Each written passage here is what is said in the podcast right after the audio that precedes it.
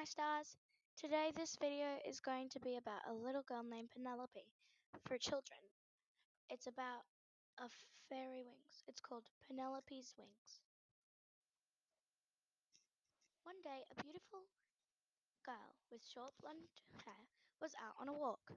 Her mother would always say how much beauty she had, but Penelope didn't want to be known for her beauty.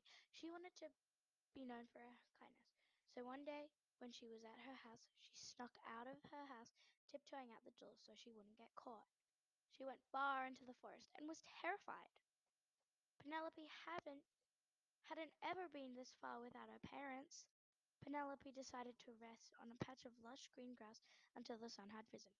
By the time it had, someone had been standing at Penelope's back. What might this be? said the person standing right in front of Penelope. Penelope had woken up instantly.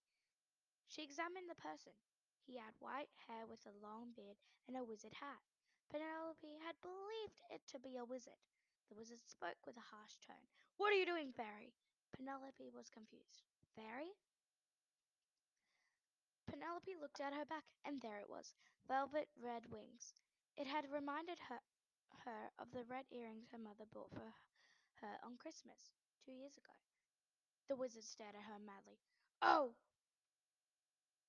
Oh, well, I am not a fairy, Penelope whispered to the tall wizard. The wizard looked shocked. Not a fairy, but you have wings. Penelope looked annoyed. I just woke up with wings. The wizard now believed Penelope was a liar. You are so a fairy. You can't just wake up with wings. Penelope was getting up to walk away when the wizard said, I'll be seeing you at the party, correct? Penelope nodded her head and ran for her life.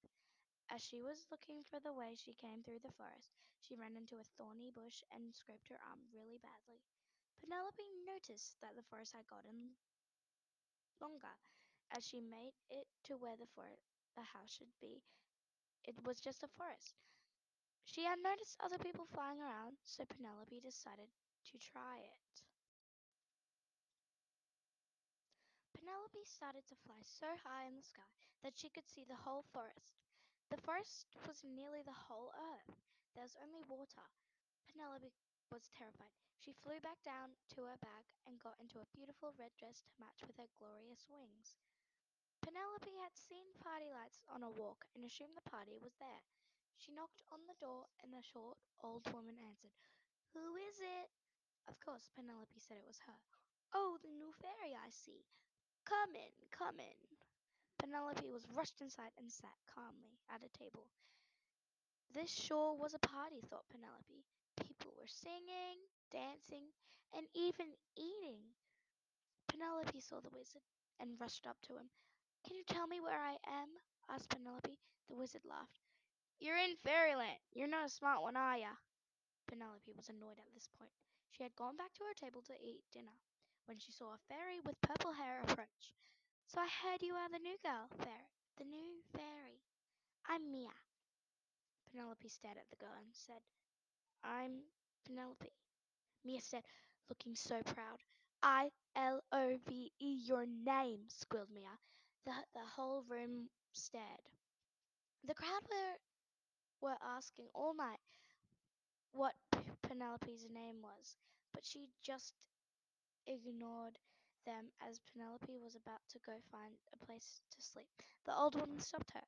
Would you like would you like to sleep in my spare room? Of course, Penelope said yes. She was walked into a beautiful room to rest in, and so Penelope rested the night away. The next morning, Penelope woke up to the lush green grass again and saw the end of the forest. She had ran up to the house and knocked on the door of her house. Her mother answered, looking so upset due to Penelope being missing. Penelope grabbed her mum in a great big hug and whispered, I love you. Her father came out looking so happy and hugged them both. Penelope told her parents everything. They were mad that she had run a- ran away, but forgave her. Penelope looked back at her back and saw no wings. Penelope smiled and drew herself as a fairy.